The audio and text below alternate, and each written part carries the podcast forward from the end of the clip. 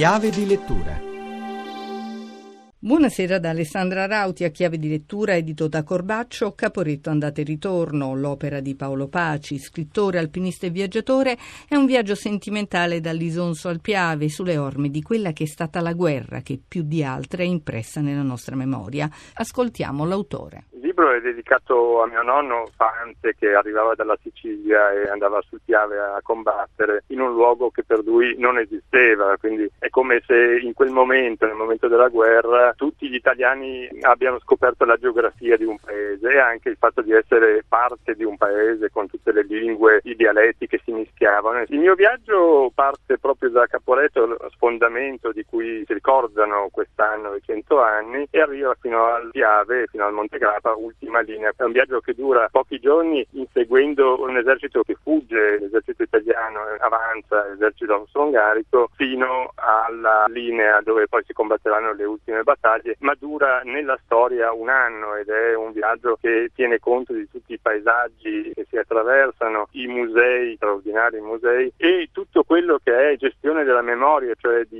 come la gente di oggi vive questo grande anno che poi ha fatto l'Italia e che ha prodotto l'Italia contemporanea. È una gestione della memoria vivissima, lo si vede proprio dall'atteggiamento delle popolazioni locali che non solo raccolgono reperti, organizzano i musei, mantengono molto vivo la memoria della guerra. Paolo, che effetto fa vedere oggi Caporetto?